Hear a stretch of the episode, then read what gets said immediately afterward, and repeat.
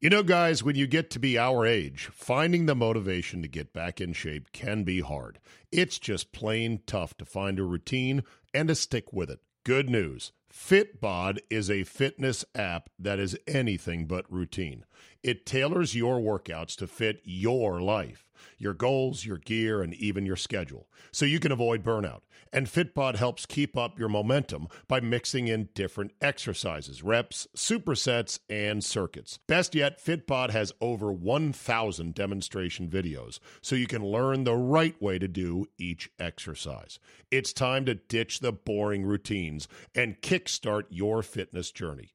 Add Fitbod to your workout essentials. Join today to get your personalized workout plan. Get 25% off your subscription or try the app for free at fitbod.me slash Czabe. That's F-I-T-B-O-D dot M-E slash Czabe.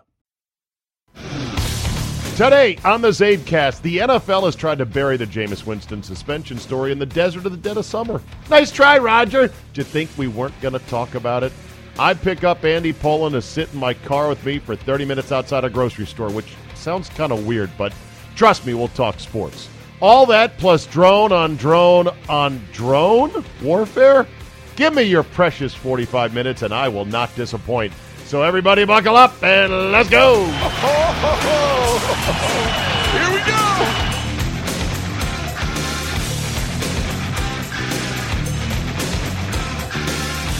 Friday, June 29th, 2018. Thank you for downloading. Let's get right to it. So, Jameis Winston has spoken. And by Jameis has spoken, he has spoken through a statement. And the statement that Jameis Winston has released in the wake of the NFL's, mm, let's lick our fingers and put it up to the wind, three game suspension that they have officially announced for one Jameis Winston, the crab leg kid, the fuck him right in the pussy kid, the Jameis the rapist Winston story. The three game suspension for good old Jameis just basically comes out of thin air. It's sort of like the league going, yeah, well, you know, we've been making up all these suspensions the whole time. Have you people not noticed that? And because of that, uh, three is about right. And then we'll let Jameis sort of admit to something, but not everything. And then, well, yeah. I was wondering how this was going to go. And now that I see it, I just laugh and say, well, of course. Of course, there is weaselly, lawyer like language, such as Winston saying, I apologize for the situation I put you in to this young woman, Kate, the Uber driver. First and foremost, I would like to say I'm sorry to the Uber driver for the position I put you in. What what what in the fuck does that mean? Exactly. Uh, the position I was in was just trying to make a few bucks driving assholes like you around in my own vehicle. It's called being an Uber driver. You didn't put me in that position. I put me in that position. I'm sorry to the Uber driver for the position I put you in. This is, by the way, What the hell Yeah. did you just say? this is the real doozy. It is uncharacteristic of me, and I genuinely apologize. Ho, ho, ho, ho! Woo! Is that a howler? Oh, no, it's not uncharacteristic of you, Jameis. It is pure characteristic of you. It is pure Jameis Winston. It is exactly what you have been for most of your young adult life. He then goes on to say that, well, in the past two and a half years, my life has been filled with experiences, opportunities, and events that have helped me grow. Blah, blah, blah, blah, blah. Word salad, who cares? And to mature and learn, including the fact that I have eliminated alcohol from my life. Oh, oh, I get it. It wasn't you that grabbed her by the pussy. It was the alcohol that made you do it. Really? All right, then. It's funny because I drink alcohol, I wouldn't say a lot. My wife may disagree, but I, I use alcohol. I drink alcohol. I get mildly drunk to moderately drunk on a fairly regular basis. And I have never once grabbed somebody that I don't know where it's inappropriate to grab them. Not once. In fact, uh, the times that I have been drunk in an Uber, which is most of the time because you're not driving. If, if you weren't going to drink, you wouldn't take an Uber, right? Unless you're on a business trip, some other city. Every time I've been drunk in an Uber, the most I've ever done is just sat there and said, oh, I am so going to get a cheeseburger when I get back to the hotel. and I'm going to make love to that cheeseburger. That's all I thought. Or maybe, oh man, I can't wait to Skype my wife when I get home. or, oh, I can't wait to go to channel Ocho 47, or not Ocho 47. What was the channel? There was a porn channel in, in Mexico with Bob and Brian. Something. 48, something Ocho. I never once thought, hey, you know what? I'm drunk. Let me just go ahead and try to get away with this. Just try to grab somebody there. But that's what Jameis does. That's who Jameis is. Jameis Winston is a bag of shit. There. Whew. Somebody finally said it. Saying it in a forum where I can say it. A podcast. Let's just call a bag of shit a bag of shit and be done with it, okay? And while we're at it, let's call the NFL what they are an overpaid den of cowards and phonies. Oh, we're going to get tough on domestic violence and sexual assault. Mm, right. No, no, NFL. You're going to make it up as you go along. You're going to hire investigators whose opinions you then ignore. You're going to pay millions to hire junk science labs to deliver hilariously tortured scientific fantasies that are quickly and thoroughly debunked by actual scientists. You're going to confiscate personal cell phones and then say, hey, well, wait a minute, he's not cooperating. You're going to pick teams that you think have been agitators to the shield and punish them to the full extent that you possibly can. See Cowboys, see Patriots. And then for other teams like Tampa, well, what have they ever done to us? They're kind of irrelevant. Let's sweep it under the rug. That's who both entities are here. Winston, bag of shit. NFL, den of cowards and phonies. Overpaid to the hilt. Who would have thunk it? a bad guy turned out to be a bad guy. Thank God I said I wouldn't touch Jameis Winston with a with a twenty foot pole when he was coming out of FSU. They're like, oh, who do you like, Winston or Mariota? I go, eh, wouldn't touch Jameis. Not worth it. Too much risk. Too iffy his background. It's partly why I wouldn't have touched Baker Mayfield. Now, don't say don't say that I'm equating Baker Mayfield and Jameis Winston. Obviously, I'm not. I'm just saying sizing up whether a certain guy has it to play quarterback in the NFL. And it's more than just playing quarterback. You have to have it, you know, the right stuff. You have to have it to be the face of the franchise. You have to have it to stay calm in the midst of a three, four, five game losing streak when you are being asked questions every single week after the game, during the week, before the game. You have to be the steadying, calming face of the franchise. The quarterback is the second coach, in essence, of the team, except he's more powerful than the coach because quarterback contracts are almost always greater than coach contracts, and teams will stick with a quarterback far longer and through more thin than thick to see it through on a quarterback, which it looks like the Buccaneers are going to do here. Which brings us to the next big question here. Why aren't the Bucks just saying, "You know what? We're going to cut him and move on." Well, because they think he can be a franchise quarterback and they think this will die down and they think they can kind of massage this and they think that he's going to grow and mature and this might be the last incident of this nature. And you know what? They they might be right. They might be. There is a bit of a precedent for this in terms of Big Ben Roethlisberger, who had a similar kind of moment in his life and career where people had to say, "What the fuck is wrong with you, man?"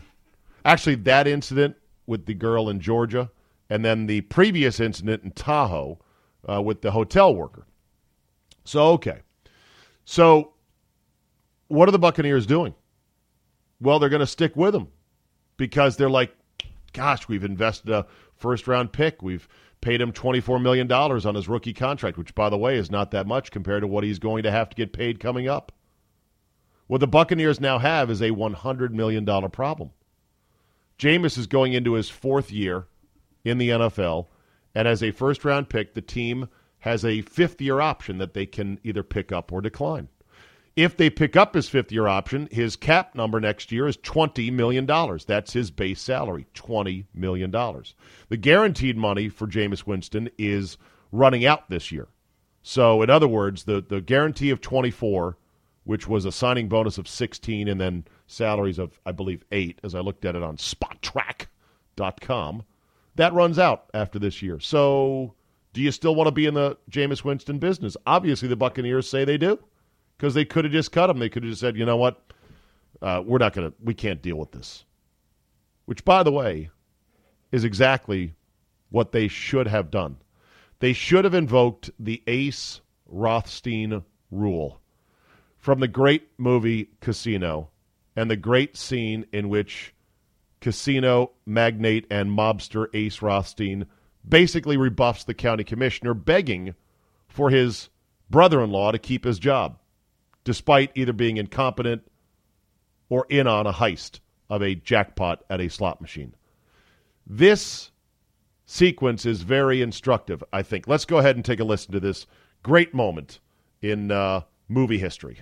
And if you'll think about our little problem along them lines, and you forgive me for saying it, maybe he did not deserve to be fired. I'm sorry, but he knew about our getting hit on three big machines in a row and he did nothing about it. That means either he was in on it, or forgive me for saying this, he was too dumb to see what was going on. Either way, I cannot have a man like that working here. Before we point the dirty end of the stick at old Don, uh, we better be sure we can prove them charges. Believe me, if I could prove it, he would be under arrest. Our uh, are we certain that you want the gaming control board eyeballing your record and your gangster pals like Nicky Santoro? I think you're way out of line talking to me like that. What you're saying is libelous, and you're in no position to challenge my expertise. I went way out of my way to be very helpful and courteous to that kid. He's weak, he's incompetent, he jeopardizes the whole place. There's not much more I can do for him. You have got me there.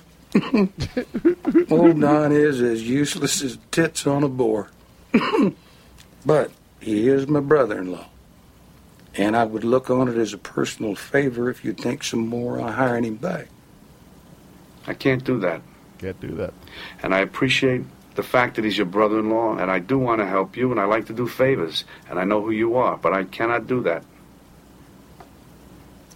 Well, could there be any position farther down the trough? I'm sorry, I can't do anything. He's too incompetent, and the bottom line is he cannot be trusted. Boom. And that's it right there. There is so many parallels to the Winston thing where, you know, people are now going to say, well, okay, we're going to move him down the trough and that whatever new deal he might get after this fourth year runs out, whether we pick up the option or not, we're going to make him keep proof. We're going to have a shorter deal, less money because we're still bargaining with ourselves. What Ace Rothstein realized there, I mean, first of all, he's got a county commissioner basically, you know, starting in with the, hey, you know what? We're pretty powerful out here. We get votes, money votes. It's important to me, important to you. Let's not rock the boat here. And then Ace is, Ace is like, no, I can't. Like either he was in on it or he can't be trusted. That the line he he jeopardizes the whole operation. That right there. That's it to me. Just tits on a boar. that would be where people go. I tell you what, that Jameis is a real clown show. Licking his fingers, stealing crab legs. Ha! You got me there. He is a real weirdo. Like that. What you're saying is libelous, and you're in no position to challenge my expertise. I went way out of my way to be very helpful and courteous to that kid. Yeah, Lovie Smith went way out of his way to cover for Jameis Winston to say, "Oh no, he's learned. This this young man is going to be a leader. He's got it." Blah blah blah. Weak. He's incompetent.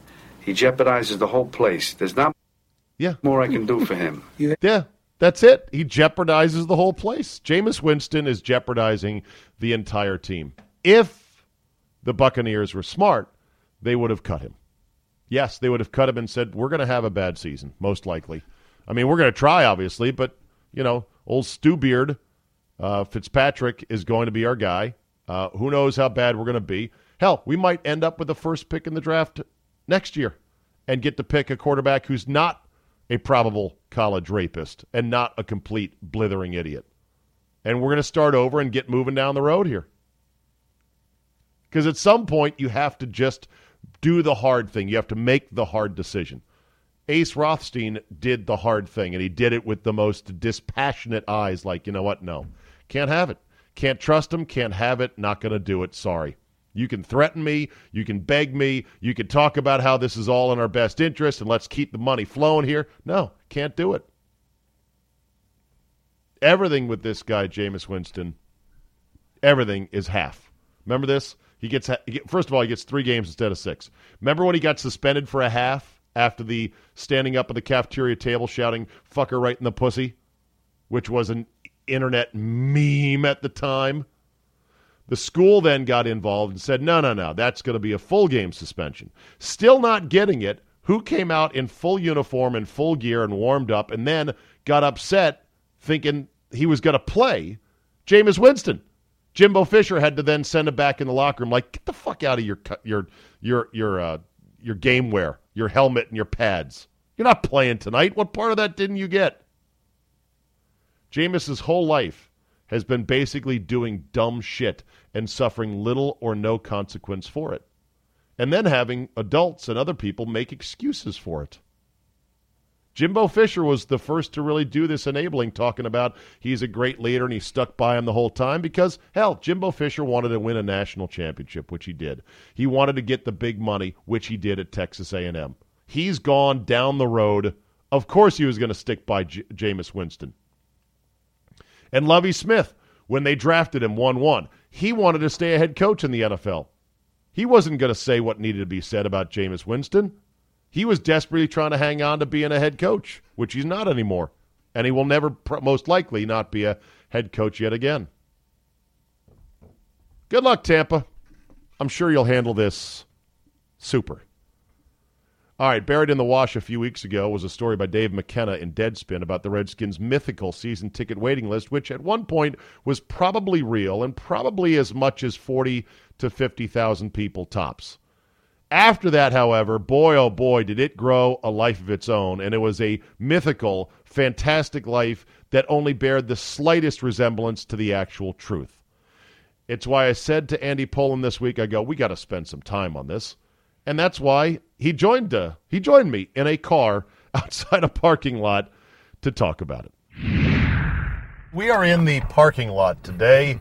Another day, another parking lot with Andy Pollin. What is this? The Safeway in on on River Road in lovely Bethesda. No, no, no, no. This is the Potomac. high rent district. It's Potomac, right? The real Potomac. The real, not North Potomac, no. which is a fake Rockville. Right. This is real Potomac, Maryland. Potomac Place Shopping Center. Okay. Strosnider's is here. Starbucks, of course. Safeway. It's nice. For those who are in the uh, D.C. area, this would be like the Great Falls of Maryland. Yeah. We have a similar thing like this. Exactly. Called Great Falls, and it's on a skinny little road that doesn't take a lot of traffic, doesn't really go anywhere, mm-hmm. and it's where the rich people live. Like if if you're looking at a map of Virginia, for all my listeners not in the DC market, you take go right to the needle of the Washington Monument, follow the river out west, mm-hmm. Potomac River, and all along each side of the river, just outside the Beltway, money, money, money. Yes, sir. That this is the Hollywood Riviera, right? Yeah. Of the DC area, the Potomac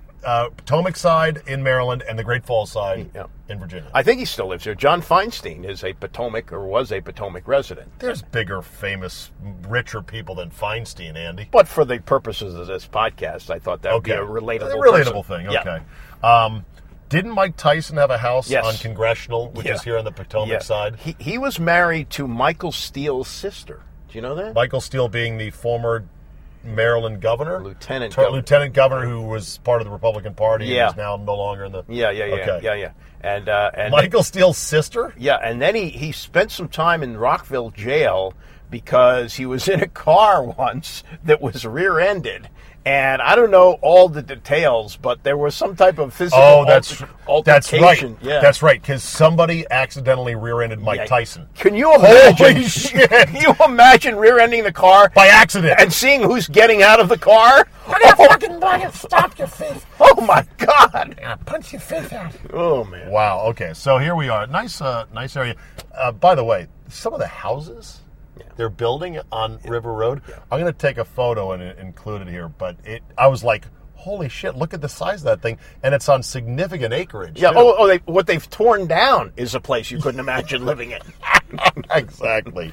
Okay, so here we are, and I told Andy, I said, we need to clear out a half an hour on a one topic podcast. And the topic today is the death of the Redskins' mythical and legendary and ultimately phony as a $3 bill season ticket waiting list. This news happened somewhere between our sit downs, and we never got Yeah. to talk about it and it is it's remarkable on a number of levels let me just shut up and say what's your first reaction to this Well, there's a new guy who's in charge of the business with the Redskins. Right. You have his name there. It's. I'll uh, find it, Yeah. yes. Okay. And it's it's almost it reminded me the the press conference that he had reminded me of the first Jay Gruden news conference where Gruden came in and said, "Oh no, Robert Griffin's not a pocket passer. We would be foolish to try and turn him into a pocket passer." And then the front office worked him over for a couple of days. And so by the time Peter King called a couple of days later, oh, yeah, well, if you're going to play in the NFL, you got to be a pocket passer. So we're going to turn Robert into a pocket passer. So this new guy who's running the business Right. looks at things and goes, no, there's no waiting list. But I'm, I'm projecting that whoever this guy is is only going to last a year because he speaks Really? the truth. He, he had a good job in the front office of the NFL. And he i came- did talk to lovey about this and lovey's reaction now that i remember it is he said because he went to the sit down Yeah. with the redskins new vp of business ops brian something Yeah. And and I said, what was your reaction when you sat there and listened to him say there is no waiting list? Come on, come on, come on, come all, buy Mm-hmm. tickets. Lovey's reaction was, "Oh, you poor fella." Yeah, goes- exactly. He goes, "Oh, oh, Yeah. Mister." He said, "Poor Mister. Wait till you see what you look like in three years." I don't think he's going to last three years. I think at the end of the year, the Allen regime will have forced him out, and anybody who wants to do things in what seems to be a sensible way doesn't last with this organization. And I, I, I looked at this and I said, well, first of all, anybody with a brain has known that there hasn't been a season ticket waiting list probably since the early years of FedEx Field. Right. Um, the uh, the the wide areas where there are no people in the stands, um, the the ability to buy tickets. How about the time? Maybe it was one of the Zorn years where people were showing up with standing room only tickets and they were exchanging club seats for them just to get Uh, people in. that was more recently than Zorn. Was it okay? Yeah, and, and the word got out, and I think Steinberg wrote about it in the bog, and people started getting irate because they were saying, hey, what a great deal. I had $6 SRO tickets, and I was sitting in $150 Right. a seat club levels that people have been sued by the team to avoid getting out of them prematurely. I was- not a good look. I was told 10 years ago by Harry Criswell, Criswell Motors. You've seen all Yes, the dealerships all over the place. I actually played uh, youth league baseball with him. He's a very good athlete. And uh, he told me that for all the dealerships, they used to buy 12 pairs of season tickets. And he said, We no longer buy those, not because we can't afford them, because we can't give them Give away. away. Exactly. And so that's a, that's, that's an example of a big business in D.C. It's the Pete Axthelm smash windshield game. Yeah. You leave uh, four tickets to the game on your windshield, Right. and somebody smashes it and leaves four more. Right. so that was the joke. So Dave McKenna, Yeah. who who is the guy that wrote the article that drew the wrath Yeah. and the lawyers of Dan Snyder. He got sued, although didn't they eventually drop? Yeah, the they suit? dro- well, they, they dropped it, and and Snyder City said, Papers, Dan, Dave, Dave McKenna, the City Paper, wrote the Haters Guide, the Cranky Redskins Guide to Dan Snyder. Well, he, like he, what he did is he drew devil's horns on Snyder's picture. Yeah, and which Snyder was said deemed as anti-Semitic. anti-Semitic. Yes, and so Andy, was- is it? No. Okay. and not not in that particular case because he was referring to him as the, The devil. devil. Yeah, and so he sued him, and then then he dropped the suit and said, I think Snyder said he was talked into it by Wyllie, the PR guy.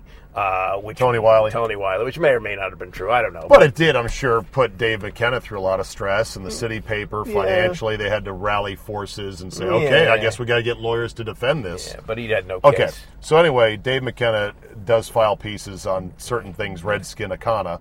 And for Deadspin, this this piece under the sad history of the Skins bogus season ticket waiting list is an absolute treasure trove, even for people like me, Andy, who thought I knew most of the history of the mythical season ticket list.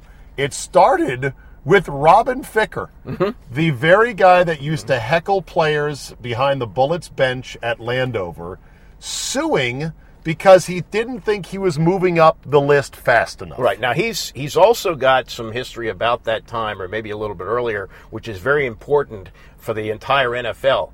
Ficker is the one who went to court to try and get an injunction which would have allowed the Redskin playoff game against the Packers, which was a home game in 1972, To be on television. televised locally. There was a blackout rule in those days. Even All- though sold out. Oh, yeah, all home games were not, and and that's what really got the ball moving. So that by '73 we had the blackout rule, the 72 hour advance deal. Right, if you right, sold out right, 72, right. the, the game would not be blacked out. So yes, and then he did. He's he's a, he's a guy once described by Tony Kornheiser as a pimple on the backside of America, and and he he manages to get himself in these situations where he's he he bothers people, and so yes, he he's the one that got this started. Yeah, he, he so that was the start of it. Mm-hmm. Then when they moved to FedEx Field, a lot of people came flooding in. A lot of people bought tickets Yeah. because suddenly they could buy tickets. FedEx Field opened in 1997, 7 Mm-hmm. and the last Super Bowl was 91 slash 92. Right, but here's here's what they did, and, and McKenna uses a really good analogy there about Studio 54,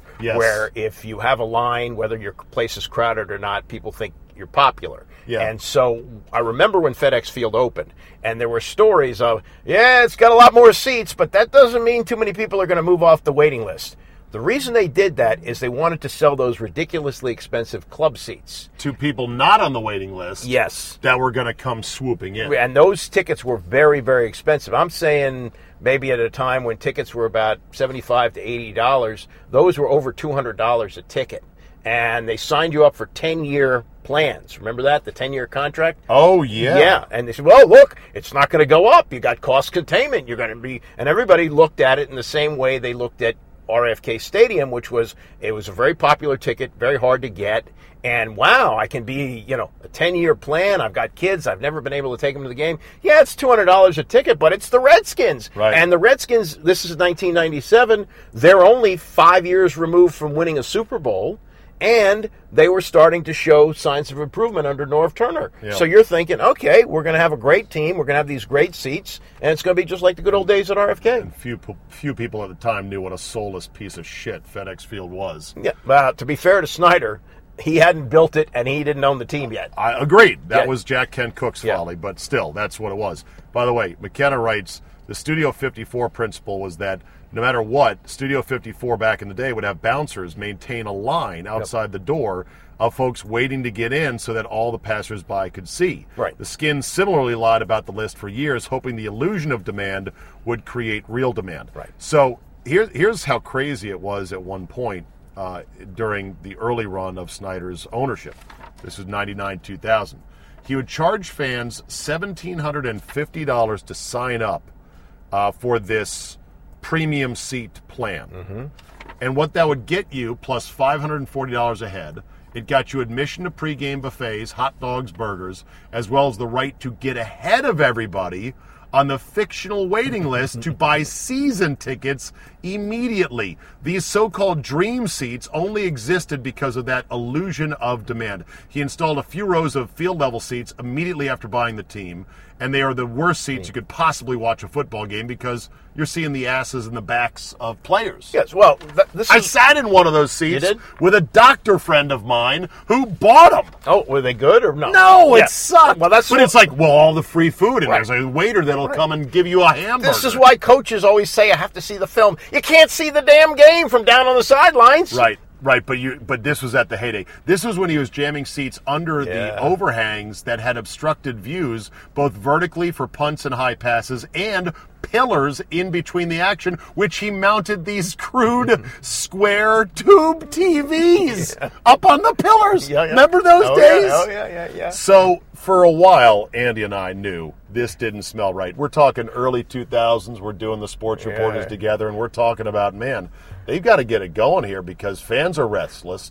This, is not going to last forever, and we openly speculated about home you, blackouts. You said blackouts. I didn't believe it, but uh, as time went on, I became more and more more of a convert. Yeah, You're like, fuck yeah, we're we're not going to sell this shit and, out. and I think the NFL did away with blackouts just in time. Yes. because uh, another couple of years, and boy, you talk about uproar here if the Redskins aren't on TV. I'd have to go trace when the NFL realized we have to get rid of the blackout rule.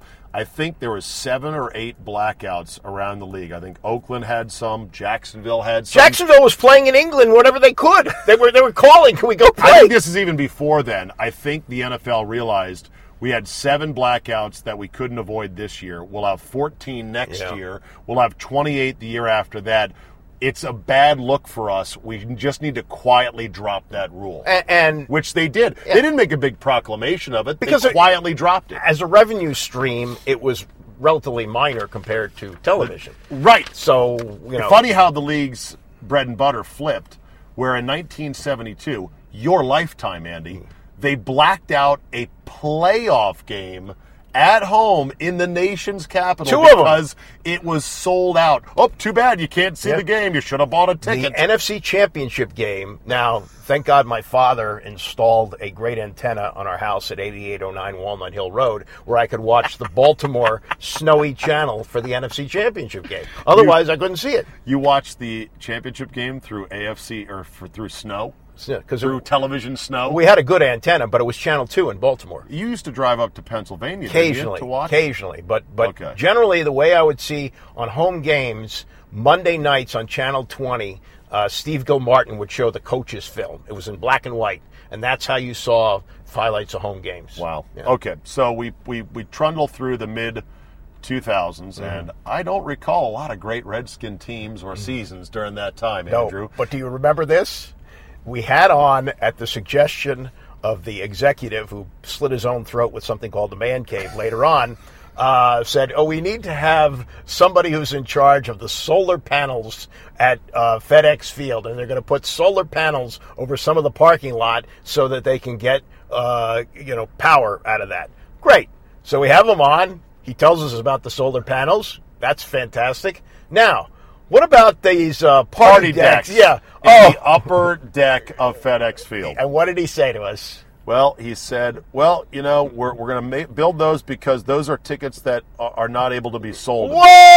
Whoa! We we Andy and I jumped on that like two Labradors on a red on a piece of red meat, and we're like, "What?" Whoa! What about the waiting list? So it wasn't long after that interview that the same guy that you mentioned, whose name we won't mention, but it rhymes with uh, Truck Mappy Flenza. yeah, and his, and his superior, who also Right. lost his job in that Right. debacle. They were like, "Oh my God, why did why'd you guys ask about that?" Yeah. And we're like, "I don't know. We were doing an interview. Yeah, we we- we, we ask questions when there's interviews. We, we asked about the solar panels. He Yeah. explained the solar panels. That took three minutes. We budgeted 10 to 15. We thought we'd ask another question. We're like, hey, you fucking forced this guy on Yeah. us. You didn't like how it went. Now, in in fairness to uh, to Truck, he was forced to do this. I Understand? But he, this was his marching orders from the people out at Redskin Park. That's fine. But then do a do a PSA, do a commercial. Hey, we, we have, but but you you did it interview style, Yeah. and you didn't put any parameters on it, and you're talking to the guy who's in charge. I think it's that was his job. He was in charge of seating or something, Yeah. something of that. And Yeah, so it we was like asked, the stadium management. Yeah. So so that was that began the great disfiguring surgery of FedEx Field. Yeah. Where not only did they put in quote party decks, which were the, the I mean they are the worst things ever. They're just plywood, waist high counters it's just something to sell fifteen dollar for beers. standing room only. Yeah. Where if it's not freezing cold or blaring hot, you can stand out there and watch the game. And then while they did that, they carved out huge chunks of seats in the Oh, yeah. upper deck Yeah. because not only with the blackout rules eased or lifted, they still needed to reduce Yeah. capacity. Well, they got it now. It opened at seventy-eight thousand in '97, And which Snyder ramped it all the way up to 92. '93, and I think he did it during the Gibbs years. The Oh, yeah. the Gibbs years were, were good days. People wanted to go watch Joe Gibbs football, Mm-hmm. so they got it up there. Then they reduced it some, but the momentum swung back up with RG three. Do you remember the year that, that the guy you just mentioned 2012? came? Or no, he, yeah, his rookie year was 2012, so it must have been 2013. Off of that, Yeah. uh, where the guy you just mentioned came to us and he said, uh, "Yeah, I know people have been getting comp tickets here at the station for a while, but we don't have any to give you this year." Really? Yeah, and then and then then One decent year with RG3, and it's like, no, we got no tickets. and then by the middle Oh, of that year, true, which yeah. was a crapola year, Oh, yeah. uh, we were giving away tickets on the air, win Redskin tickets. we couldn't give the tickets away with free pardons. Yeah, So, so the season ticket list still got talked about. Oh, It was still reported on by the media, Yeah. by beat writers.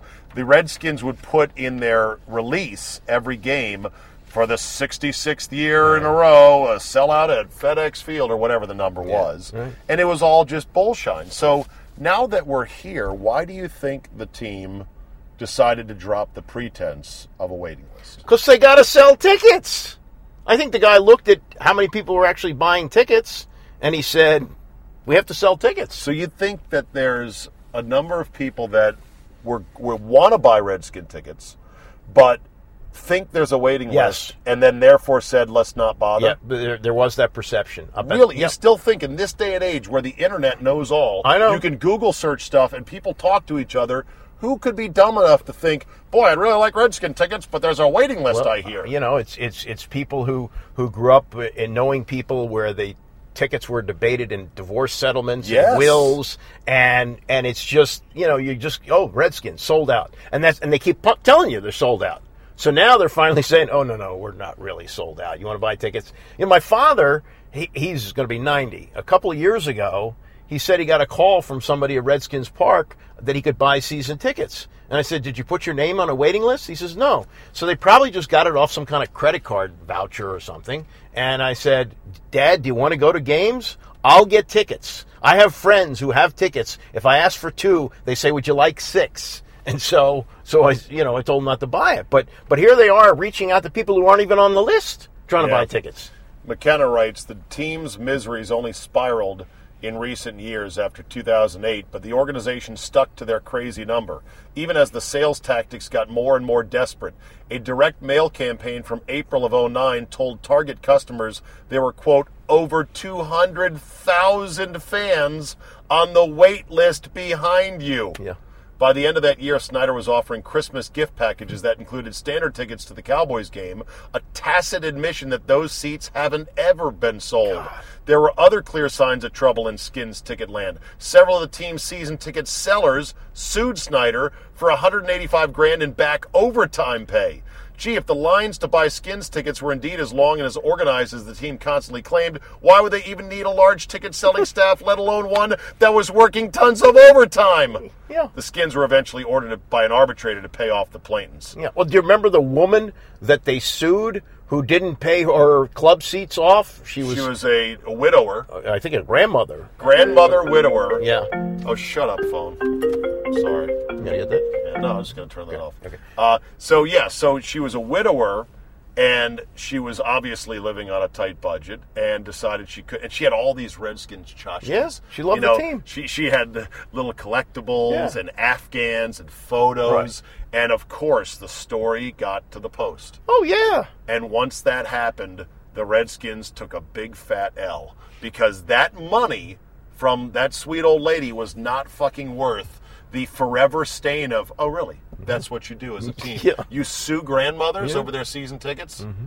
It's just so weird that there's nobody in that building that can say, no, no, no. This is not the way to do business. Well, that's We- what this we- guy is. This this new guy who came in, he, but he doesn't know the way business is operated here. Well, Where- it's where the- 2018. We're now we're coming up on the 20th anniversary of Snyder buying the team, I know. which would be 1999. Yeah. not August. When did he? When May. did it close? May. May of '99. I did the first interview with him. I think.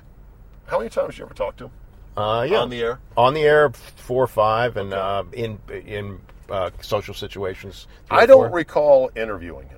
Uh, you Did, I once. sit with you once? Once, yes. Where was it? Was it in the old building? I think it was. It may have been in Silver Spring. It could have been in Rockville. And uh, and then while we were in a commercial, Bennett Zier came over to slurp him for a while, and, uh, and And that was that. that was it. But there was there one there was the one interview that you were not a part of, and that I uh, blamed you for setting up as an end run. Yeah. Like, oh, Czabe will be on vacation. Good time to come No, in we, now. well, we had it. We had a standing offer whenever we wanted to do it, and we did it at the Redskins store. That's right, And it was Tyson's. me and Larry Weisman, and Yeah. and uh, and before we started, Snyder said, "Man, Zabin has been killing us." and I said, Which you said- I said, "What did he say?" And he didn't have any answer to that Right. because Karl Swanson was filling him full of crap about you know all these terrible things that you'd said. it was just other people saying, like, yeah, Yeah. that Czabe, Czabe guy doesn't Yeah, like yeah. So that was that was. I have not cracked on Snyder in a long time because he hasn't done anything insanely stupid for a while. He's been lo- losing earnestly for a while now. Well- but he's been doing things that, you know, Bruce Allen has got to go. Yeah. There's no question about that. And, you know, the way they treated McCloughan was a complete joke. They bring in a guy that's a known drunk in a culture that is full of drinking. Mm-hmm. And then they're shocked that he still drinks. Although- and then they handled it poorly on the way out, even if they were right, even if McCloughan was not functional, which I think is probably the case. They didn't handle it right. Well, I, I was told by people who were in the know that he, yes, he was drinking, but it was not. It, it was, was not, not, dysfunctional. It did not. I mean, that he was a functioning drunk. there may have been, yeah, and Yeah, there, are, there are people like that. Plus, you know, Cle- now Cleveland didn't keep him, but they hired him as a consultant. Yeah. Um, I don't know. I mean, but but the quote that was given to the paper by somebody inside the organization was disgusting. yeah. It really was. And so, yeah, they they So that was so that was it. but uh, back to the season tickets. So, do you know anyone that has Redskins season tickets? Most people I know have said to me over the course of the last few years, yeah, I used to have them, but I gave them up. And what's become more popular is to own, well, now, especially off the Stanley Cup, Capitals season tickets, if you can get them. Those are not that easy to get. And Nationals. And people, because here's the thing about the Redskins season tickets. It used to be if you wanted to go to the Dallas game, you would buy Redskins season tickets and you would sell off your others. Now you want to go to the Dallas game, you go, well, where would I like to sit? And you Yeah, it's too easy to get to any game. The secondary Yeah, market, yeah. StubHub, SeatGeek, all these Right. other resellers. Right. It it has really fucked up the entire revenue model of professional sports teams big time. And the Redskins are not alone, lest anyone think we're Yeah. just taking shots at them. But- but- every team is going to have to grapple with this save for Green Bay, Wisconsin. That's about the right. only place. But but you were among the first I heard say this too. Once the HD TV came along, it and even the league has admitted this, Right. That the home experience is better. It's better. But guess what? They still the NFL doesn't understand why the home experience is better. Well, and think, here's why. Because when you're in the stadium and they're showing you stuff on the jumbotron, are they showing you the network feed? no, I don't think so. Right. Why wouldn't they? Well, uh, It's the best feed. The networks, Andy, have 22 cameras. They have super slow mo cameras. They have experienced directors that know how to call up what shots, when, etc. They have announcers that can give you context as to what's going on in the game and analysis. They should throw more or run more Not or only that- whatever. They don't give you that. Stadiums and teams still rely on in-house video guys Right. to run the feed of a handful of cameras instead of what you would get at home. If the NFL wants you to have the home experience at the stadium, then show the game like it would be at home. Yeah. And also, what has helped to cannibalize the product too, while it's made it more popular with fantasy football, more and more people are interested in their fantasy teams and they want to keep up with what they're doing in the other games in addition to the Redskins game. So if you're at home, you got your iPad or your or your laptop out, or you're flipping over during the commercials to the Red Zone channel. Can't do any of that when you're in the stadium. Here's what I would do if I was an NFL owner. I would have a stadium that has two jumbotrons. One jumbotron has the network feed of the game, Right. and they take that network feed, Andy, right out of the truck in the parking lot, so that its delay is less than a 2nd from the action on the field. That's Mm-hmm. Right. very important. Right. You can't then repull the network feed after it goes up to the satellite and everything else. It'll be five, six, seven, eight, nine seconds delayed. Tell the truck, give me one wire. I'm going to plug it right into my jumbotron, Yeah. and we're going to play it on TV. And I'm going to turn the sound up in the stadium as the game is going on. Or I'm going to say to people, if you want to listen to the TV feed of Chris Collinsworth, Al Michaels, etc., here's a special radio that gets the feed. Or Well, here's yeah. a frequency that you can bring your own Walkman and listen to the feed. Now, Andy, you're in the stadium and you're watching the television Yeah. product on the Jumbotron with no delay. That would be now good. we're cooking. On the second Jumbotron, which is the equal size on the other end of the stadium, Mm-hmm. I'm running something called the Fantasy Channel. It is all fantasy, or maybe the Red Zone Channel. Yeah.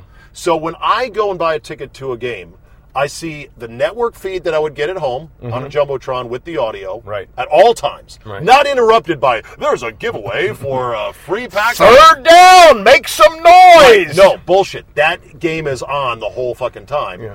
Uh, except for commercials. I guess you can slot your own commercials in. Yeah. And on the other one, it's all fantasy. So you are not missing out on any fantasy. There's so much downtime at a real sta- at Oh, a stadium with the a game in front of your face.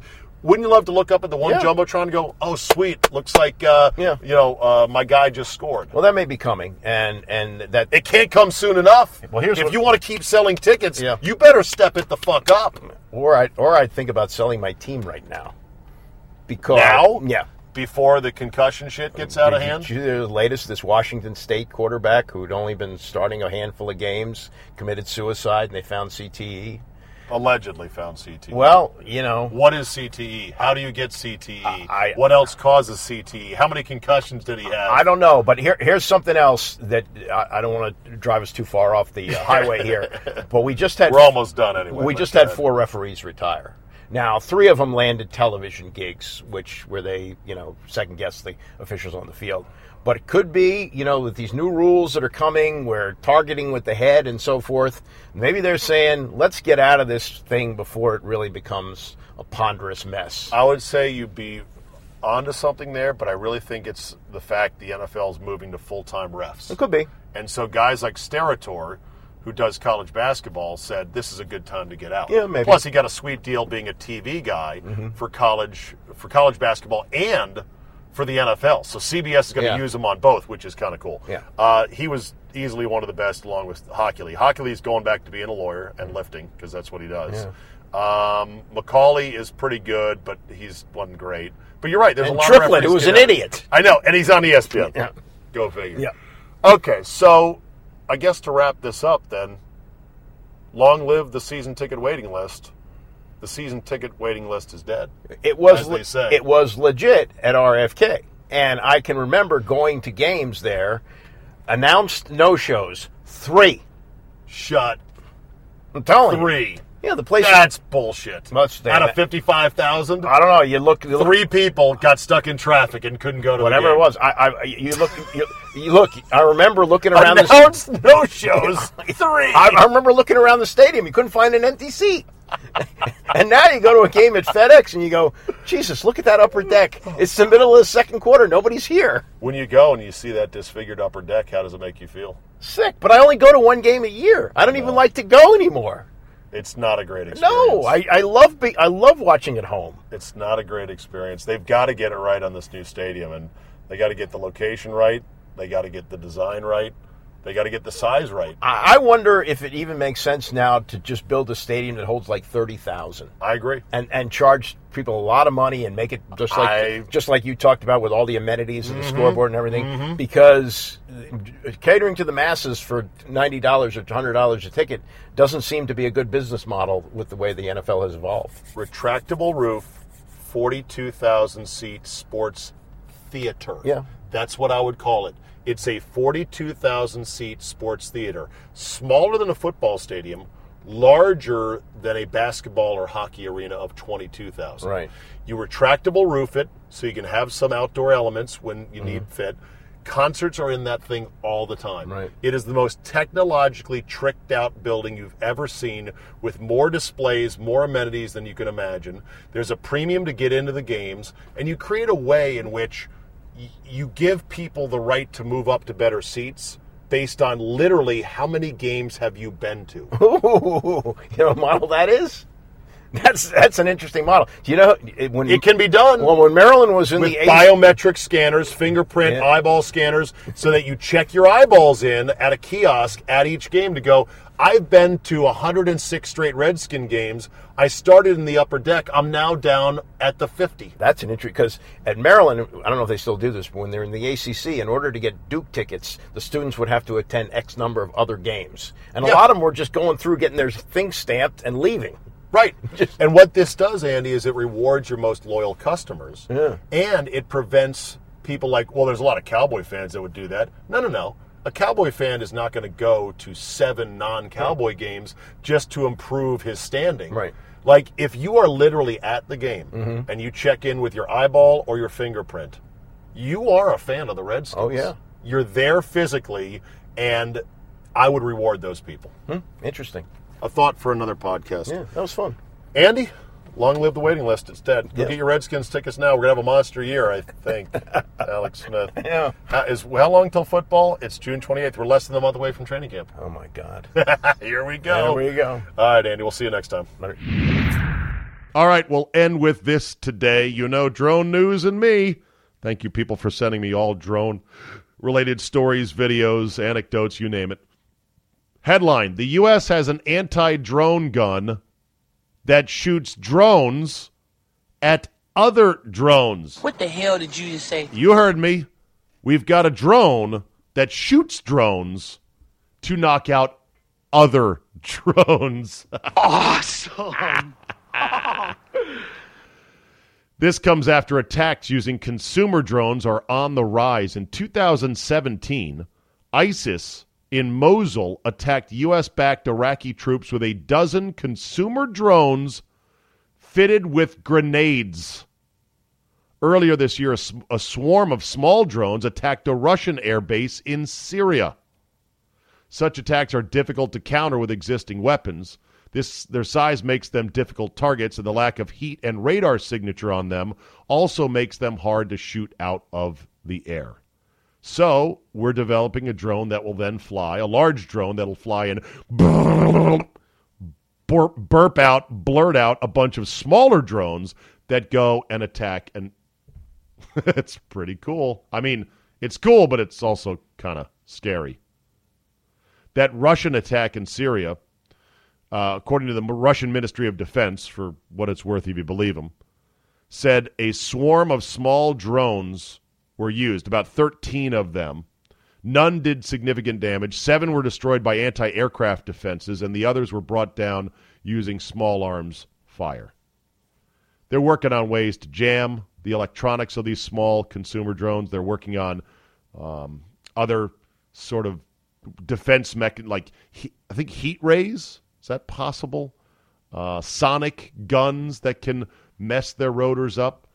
Hell, a strong fan might do the trick if you can direct enough air that direction. But still, this dance is going to go on and on as these things get more and more sophisticated. And yes, it's going to start at some point, if we all live long enough, the world will look like the movie Minority Report, where the drones will swarm, they'll be tiny, they'll be able to walk, they'll be able to crawl inside of cracks, they'll have little eyeballs that can look for you, and we'll all be hiding underneath the water in our bathtub uh, and gouging out our own eyeballs to avoid detection. Someday, someday we can all dream, right? All right, that'll do it for us today. Thank you for listening. You know the drill. Tell two friends and hit up whatever message boards you want to talk about this. I'd love it. Download, subscribe at all the major podcast outlets, and tell as many people as you know. Remember, humiture and heat index are all just bullshit terms that the giant weather forecaster industrial complex has invented to try to get us all riled up. It's going to be hot as shit this weekend here in D.C. It'll be hot as shit for 10 days, they say. Guess what? It's summer. Wear light clothing. Get your sunscreen on. Go out and enjoy the hot summer months. Thanks for listening, and we will see you next time.